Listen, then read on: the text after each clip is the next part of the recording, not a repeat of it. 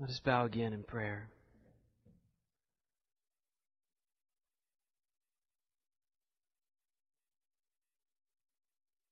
Those who were once in darkness have seen a great light. Lord, it's easy for us who have been raised in Christian homes or even a culture that is aware of Christian truth. Lord, it is easy for us to take for granted the blessing of your word that has given us light. So many generations of people throughout the world do not have this light. And they grope in the darkness trying to find your will, trying to find a hope and a meaning for life. And yet you have given us your word. We have it. Lord, help us not to take it for granted. Help us to treasure it for the amazing treasure that it is. Lord, that reminds us of truths like we just sang. That because you are God, we can be still.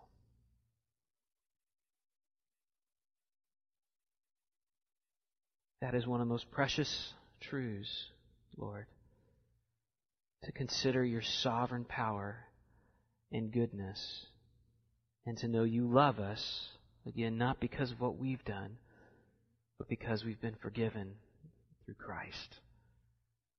That we have your love because of Him. And I pray that that truth would be all the more recognized in our hearts as we look at today's passage. Give me grace that your word would be clarified and give grace to the hearers that we might know how to apply it appropriately to our lives. We ask these things in the name of our glorious Savior, Jesus Christ. Amen.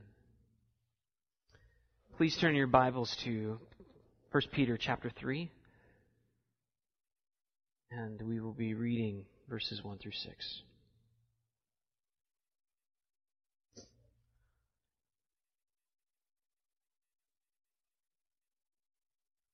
1 Peter chapter 3. Likewise, wives, be subject to your own husbands, so that even if some do not obey the word, they may be won without a word by the conduct of their wives, when they see your respectful and pure conduct.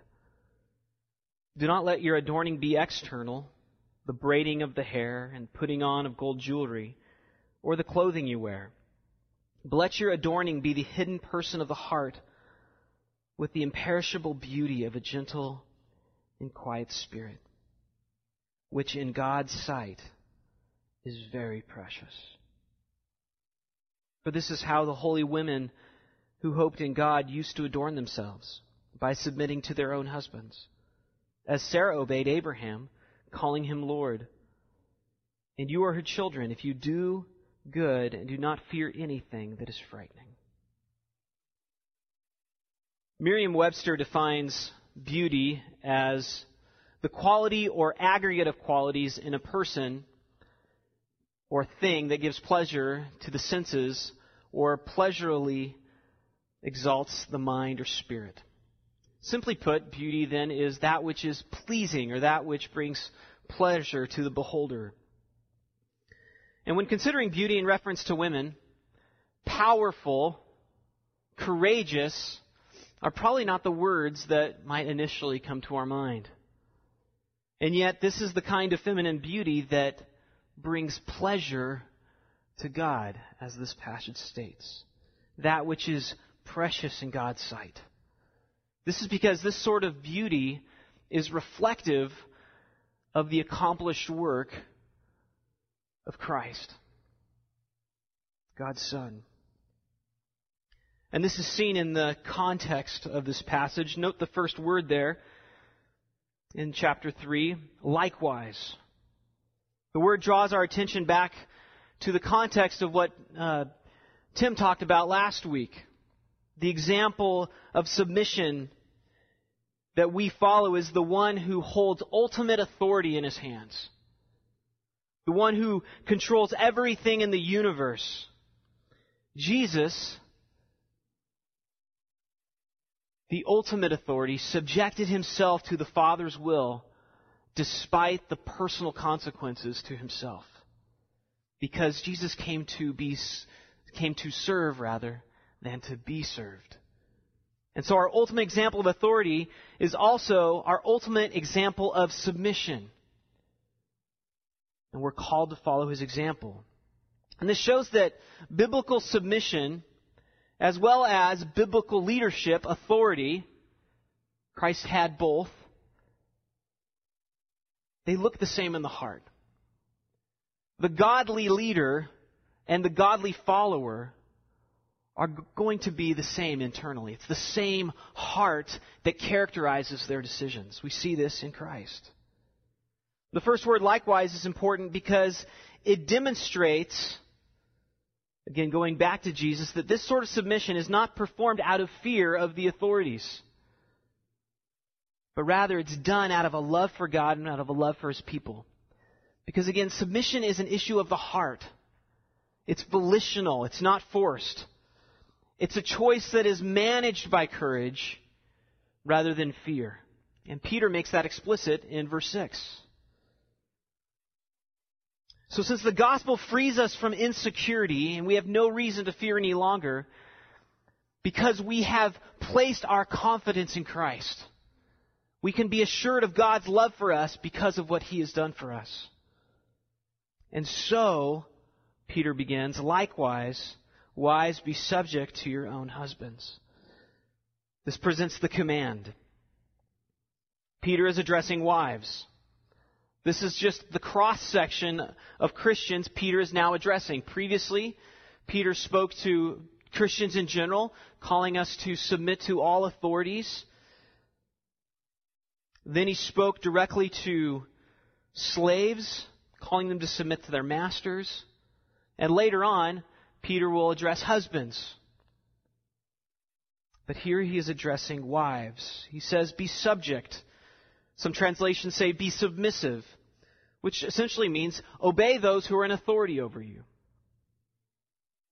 So wives are to be subject to their husband's authority. But note also that it is to their own husbands, very explicitly. So it's overtly not saying that all men have authority over all women. It's going out of its way to say, to not say that. See, some have gravely misapplied this passage and they incorrectly infer that a single woman needs to be subject to men in general, but that is a gross misapplication. That's not what it's saying. It's going out of its way not to say that. He says, to your own husbands. This command is given in specific reference to the context of a family where a woman has covenanted to marry her husband. And in a biblical marriage, what she is covenanting to do is she's, com- she's committing to follow his leadership. Peter continues. So that even if some do not obey the word, they may be won without a word by the conduct of their wives, when they see your respectful and pure conduct. This presents the reason for this command, which is evangelism. That's what Peter has in mind here. Live an honorable life for the sake of those who do not obey Christ. Specifically, here is referring to husbands who are disobedient to the word. It means those who have rejected the message of the gospel.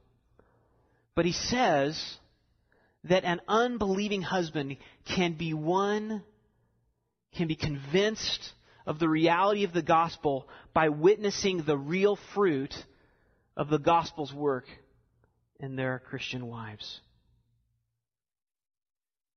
Since they could be won without a word through the respectful and pure conduct.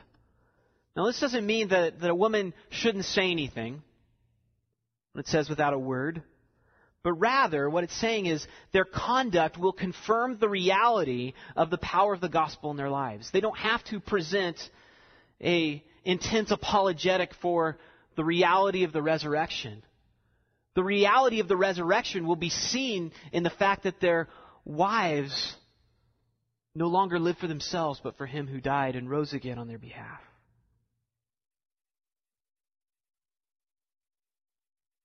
And you have to love the compassionate heart of Peter here. And this could easily be missed. But recognize Peter understands all the pain that may result from this command. He understands what he is calling the believers to. He himself submitted himself to authorities and ended up crucified. He has seen his friends suffer. He knows what the repercussions of submission to ungodly authorities might be.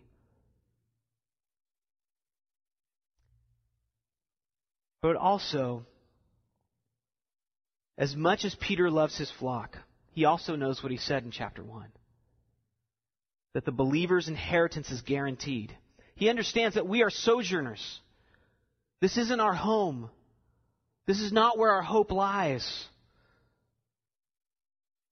Suffering's expected, but there is no hope for those who don't believe.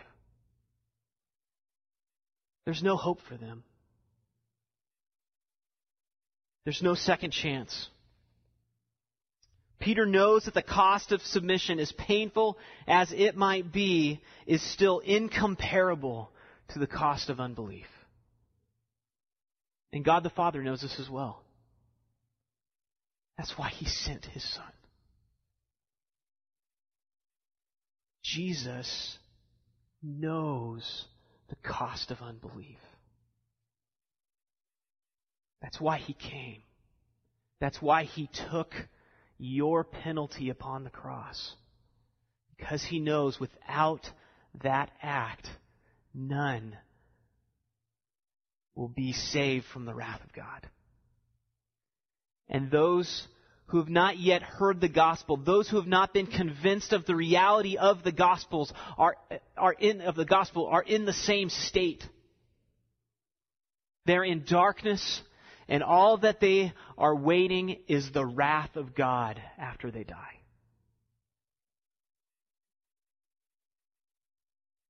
Peter knows the cost, but it's still incomparable to the cost of a lack of faith in Christ. And this is biblical evangelism.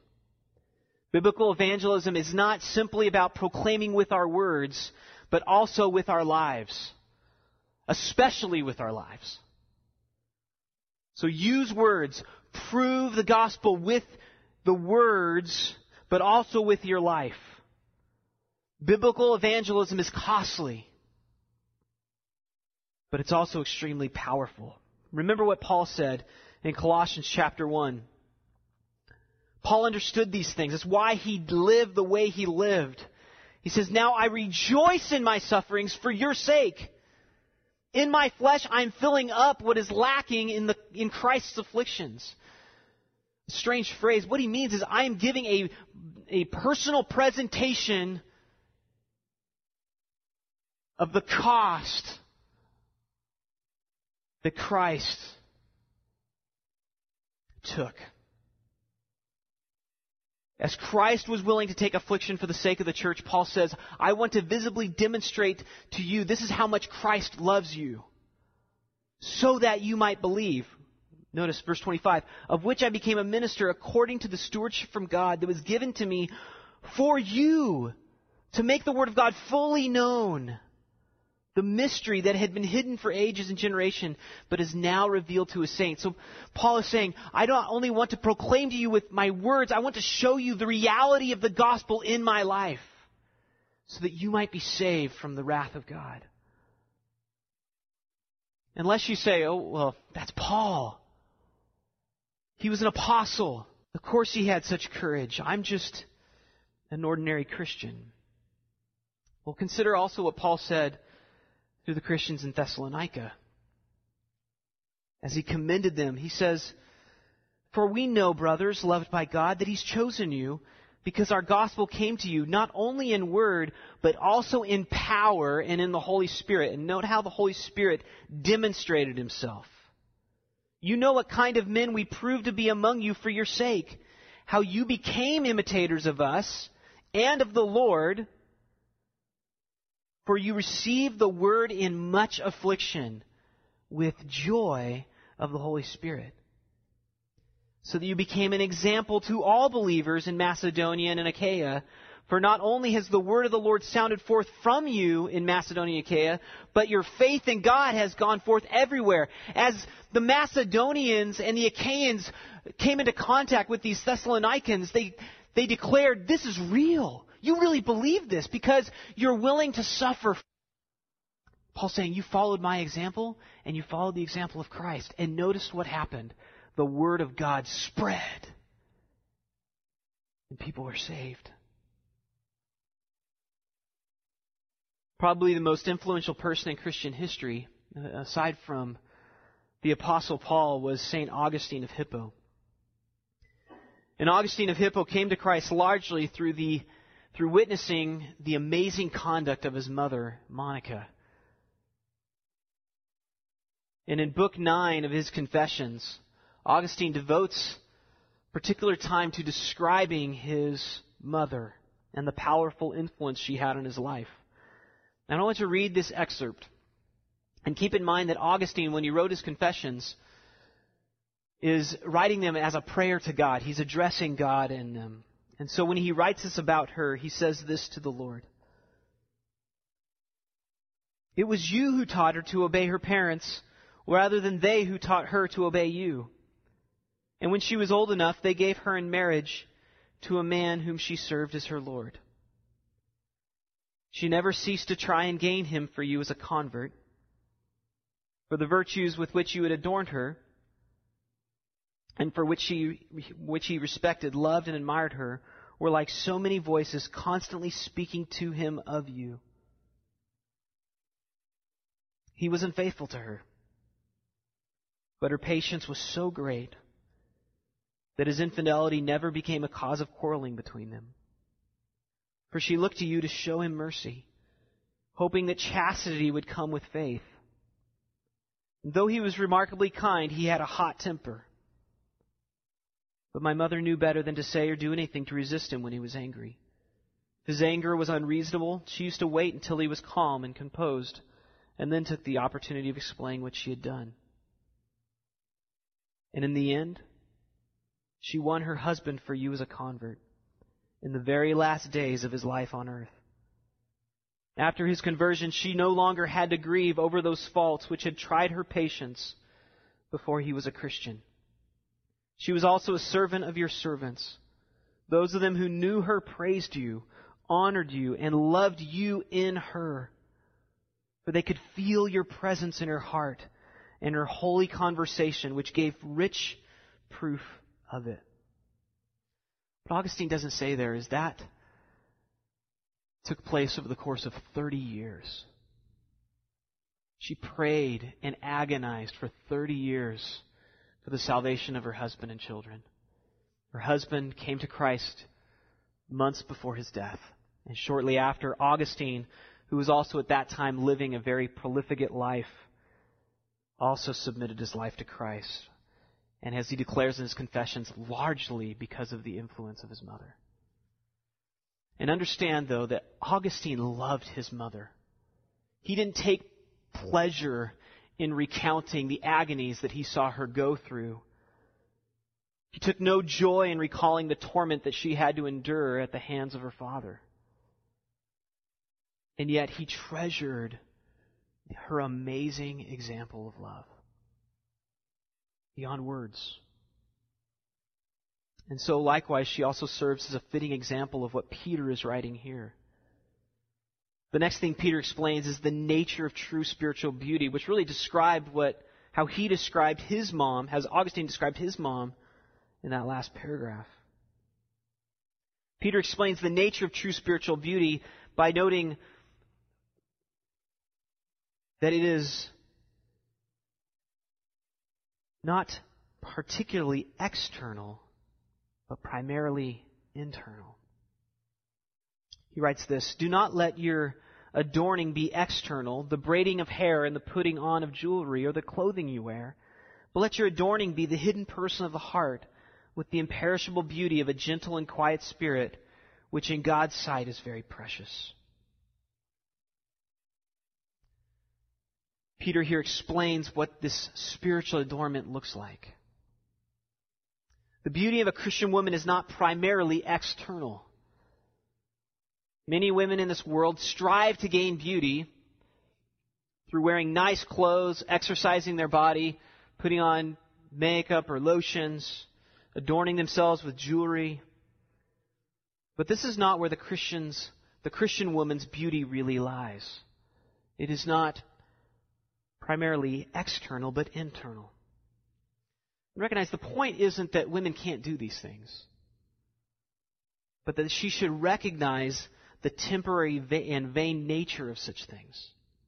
As uh, Proverbs 31 states, charm is deceitful and beauty is vain, but the woman who fears the Lord shall be praised. The point is that such beauty will not last because it's tied to this temporary world. It's temporary beauty. It's a very insecure investment. So again, pursuing external beauty isn't wrong. There's nothing wrong with it at all. In and of itself. It's just not that significant in light of our heavenly hope. All that Peter's talked about so far. So imagine, just to illustrate, that some big name developer has uh, began negotiation to purchase the, of the plot of land where you currently live. And so you find out that you're going to have to move out within a couple of years or so since they're planning to demolish your house and or to pave the way for some new construction. And living in Oregon, you recognize that the weather has taken its toll on the exterior to the extent that you, your, your house really could use another coat of paint. And you have complete freedom to go out and buy another coat of paint for your house, even though it's about to be destroyed. Or you can invest that time and that money into investing in interior decor that will be useful not only for your current house, but also for the new house that you'll move into shortly. Again, the real issue is how you would like to invest. You can invest in short term investments that have temporary results, or you can invest in a long term investment that has, as Peter says, imperishable results. He says this this beauty exists in the hidden person of the heart. Literally, the hidden of the man is what it says. The word simply refers to that which can't be seen. That is, it's not superficial. Instead, it's substantive. It's what, it's what defines that person internally their heart. It's not something you can paste on either through clothing or through a pasted smile. It's also imperishable. Peter uses this word imperishable a number of times in his letter. Uh, before it was in chapter 1, verse 4, where he used it to describe our eternal inheritance. He then uses it in verse 23 that describes the seed by which we have been born again. And the logic he presents says, since the Christian woman has been born again through imperishable seed, for an imperishable inheritance, shouldn't she pursue imperishable beauty as well? Peter further defines this beauty as a gentle, quiet spirit. Some translations define it as a meek and quiet spirit fact, it's the same word that Jesus used to describe himself in Matthew when he says, Take my yoke upon you and learn from me, for my yoke, for I am gentle and lowly in heart. Take my yoke upon you and learn from me, for I am gentle and lowly in heart. The word means strength that is controlled. Soldiers used it in reference to their wild stallions that had to be trained for war. So it's not a word that connotes weakness. In fact, it connotes just the opposite. It connotes the ability to control one's emotions and thoughts, submitting them to the Word of God. Like a trained stallion would, would submit its visceral desires to that which that of the person who is leading them. Strength controlled. And this is how it ties to the next word quiet. It pertains to a quiet, peaceful existence or attitude. It's an internal thing. Again, it's reflective of what we read earlier in Psalm 46 to be still and know the sovereignty of God, that He is in control. My mind was also reminded of Psalm 131. This is a psalm that's meant a lot to me in troubled times. It's what I use to quiet my soul. O oh Lord, my heart is not lifted up. My eyes are not raised too high. I do not occupy myself with things that are too great and too marvelous for me, but I have calmed and quieted my soul like a weaned child with its mother. Like a weaned child is my soul within me. So it is not referring to the silent types. It's not saying that you need to be an introvert. You need to be quiet. You need to be shy. It's not saying that a godly woman should never speak. Instead, it's saying she should pursue internal peace, especially when things are hard especially when things are chaotic, she should pursue internal peace because, like her Savior, who was described verses earlier, she can entrust her soul to a loving and faithful Creator. And those who can face the trials of life with meekness and peace show that they truly have peace because they trust in the sovereign goodness of God. As I was studying, I was this week. I, I was also reminded of one of my favorite Christian heroes or heroines in this fact, Gladys Aylward, who was a missionary to China in the previous century. And during her second year in Yangcheng, China, Gladys happened to be summoned by the Mandarin, who was kind of like the governor of that town, that village she was living in because a, a riot had broken out in the prison. And she arrived and found that the convicts were rampaging in the prison courtyard. Already several of the prisoners had been killed, and the soldiers who were there were afraid to intervene. And the prison warden said, I can't go in. They will kill me. And Gladys said, Well, if I go in, what are they going to do to me? And he says, How can they kill you? You go around telling everybody that you have the living God inside you. You preach it everywhere, in the streets and in the villages. And so at that, Gladys prayed. She said, Oh God, give me strength. And she went in. And as she went in, she saw there were several dead bodies in the courtyard of the prison, and blood was everywhere. A convict with a meat axe with blood on it was ready to strike her. And as she saw him, she prayed in her heart, God, do your will. And she stepped toward the man and she commanded, Hand me that axe. And suddenly his face dissolved into meekness. And he handed her the axe. And after she had calmed the men and consulted with them, she returned to the warden and reported the grievances that had caused this riot. She said the prisoners were housed in cramped conditions with nothing to do and with limited food. And so she suggested that they be provided with the opportunity to work to earn money for their food. And after some of the warden's friends uh, then donated some looms, looms so they could weave cloths, and they, he, they, his friends also donated some grain. And eventually the conditions improved. And after this event, the people stopped calling Gladys the foreign devil. Instead, they referred to her as Aiwede. I could be saying that wrong. You can correct me. Which means virtuous one. Because they saw this is not a woman whose strength comes naturally, but a virtue, and a supernatural virtue at that. This event gave her credibility.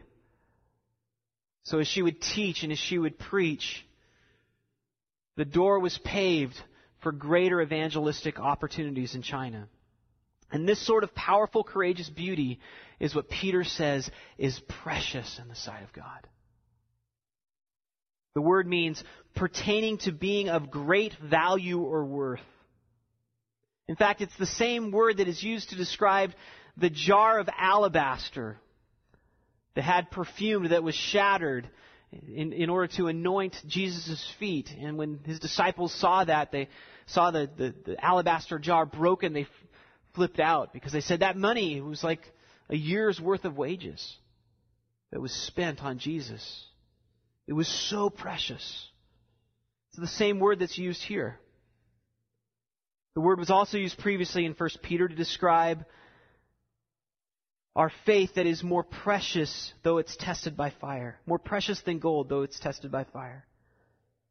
It would describe the precious blood of Christ. It also described Christ as the living stone who was rejected by men, but in the sight of God was chosen and precious. Notice how that word is applied to the most precious things in God's sight Christ, our faith. The bottom line this is extremely precious in the sight of God. Whereas people might ooh and ah in our day over fancy cars or a nice house or you know, beautiful clothes, what God, the infinitely wise one, finds precious is this gentle, quiet spirit. And men, if this is what God considers precious, isn't this what we should consider precious as well? What we should admire in women? In order to support his point, Peter then offers the general example of faithful women in the ancient past. And he specifically ex- points to the example of Sarah, Abraham's wife. And he says, For this is how the holy women who hoped in God used to adorn themselves by submitting to their own husbands, as Sarah obeyed Abraham, calling him Lord. And it turns out that Sarah actually is a perfect example here to use. Because not only was she the wife of Abraham, the father of God's chosen people, she's a fitting example because she chose to submit to a man who, although we know was full of faith, he was also a man who made some incredibly foolish decisions. This was something that Chad pointed out in our text talk earlier this week. See, Sarah chose to follow a man who nearly lost her to Pharaoh when he told her to pretend to be his wife. Or, sorry, to pretend to be his sister. if only he would said, been honest and said it was his wife. Abraham's failure to trust the Lord to protect him resulted in a plague upon Egypt and nearly in adultery. Unless God had intervened, the consequences would have been devastating. Apparently, Abraham didn't learn his lesson the first time because years later he did the same thing when confronted by Abimelech, one of the kings in Canaan. And the results were similar.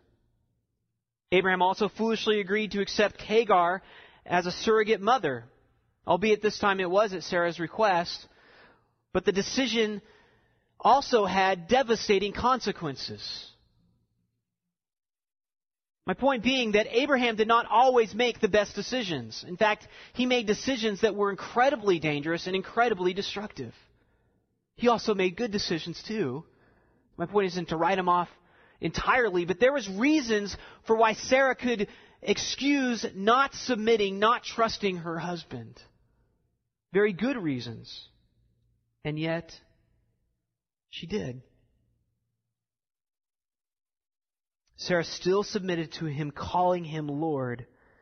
That's a reference to her statement in Genesis 18:12. And it's important to point out how things worked out for them despite these blunders that Abraham made. God still worked through those situations to bring about his purposes.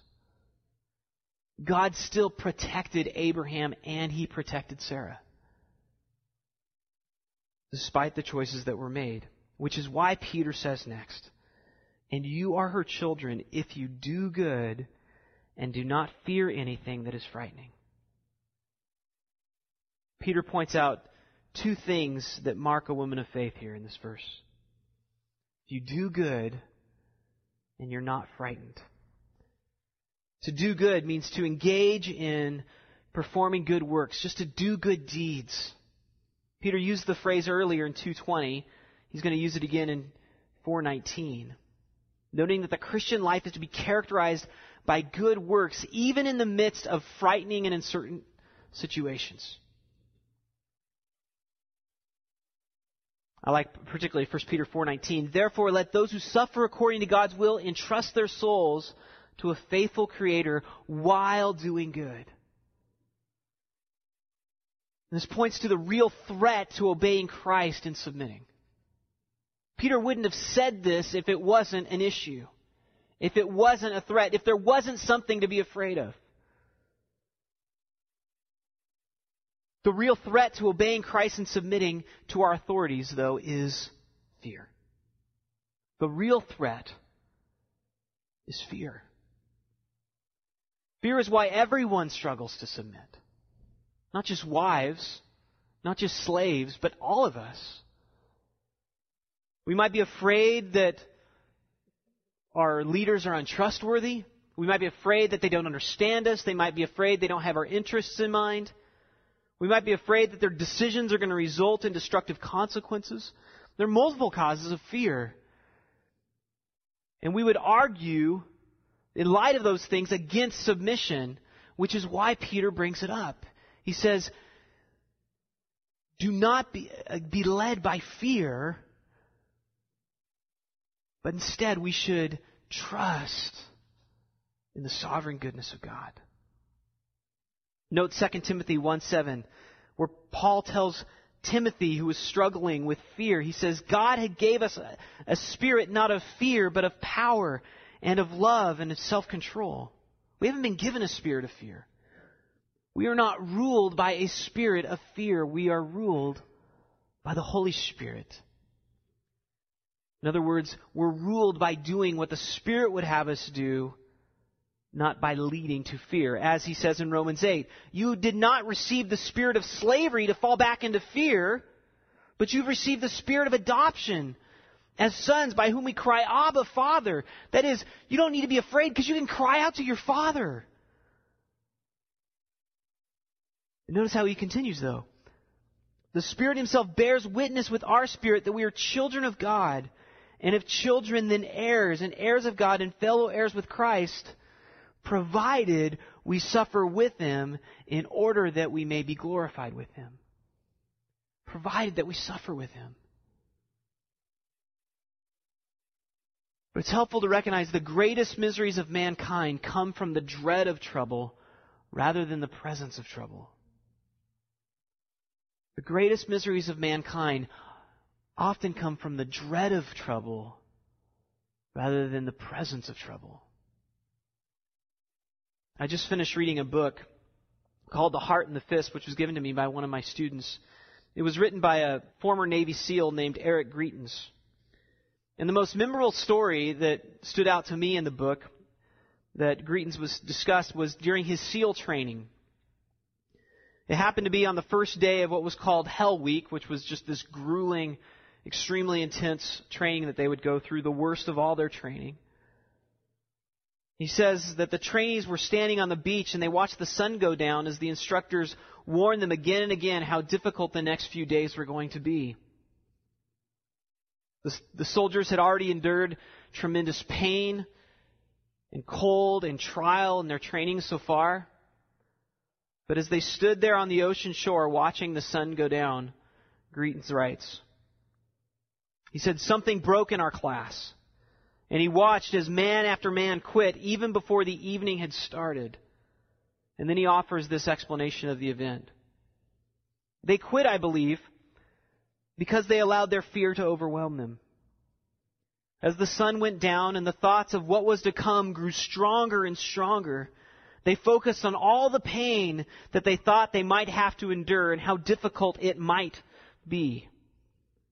They were standing on the beach, perfectly at ease, reasonably warm. But they thought about the fact that they might be very cold and very pained, and they thought that they might not be able to make it. The fear built and built and built until they quit.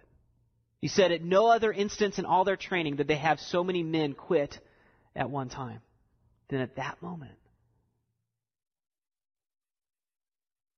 Fear, fear is powerful. This, this demonstrates the destructive power of fear. When we allow it to, to rule our thinking rather than the Word.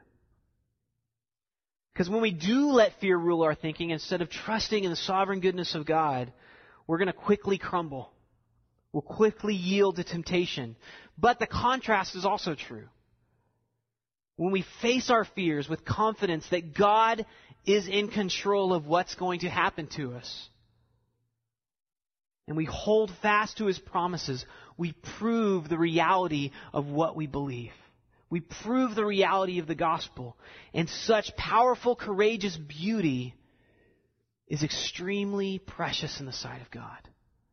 And as unbelievers witness that courage, again, courage that's not rooted in, in just discipline, courage that's rooted in confidence in the sovereign power of God and His love for you. It proves the reality of the gospel to an unbelieving world. But again, this, this sort of courage, this sort of imperishable beauty, it's not created in our own strength and our own wills. It's something that can only be brought about by the power of the Holy Spirit in a person's life. But that's why it's so powerful. Because it's because it's spiritually wrought. It can't be taken away. As long as we keep our focus on the reality of what we know in God's Word. And when we do, the effects are dynamic. Let's pray.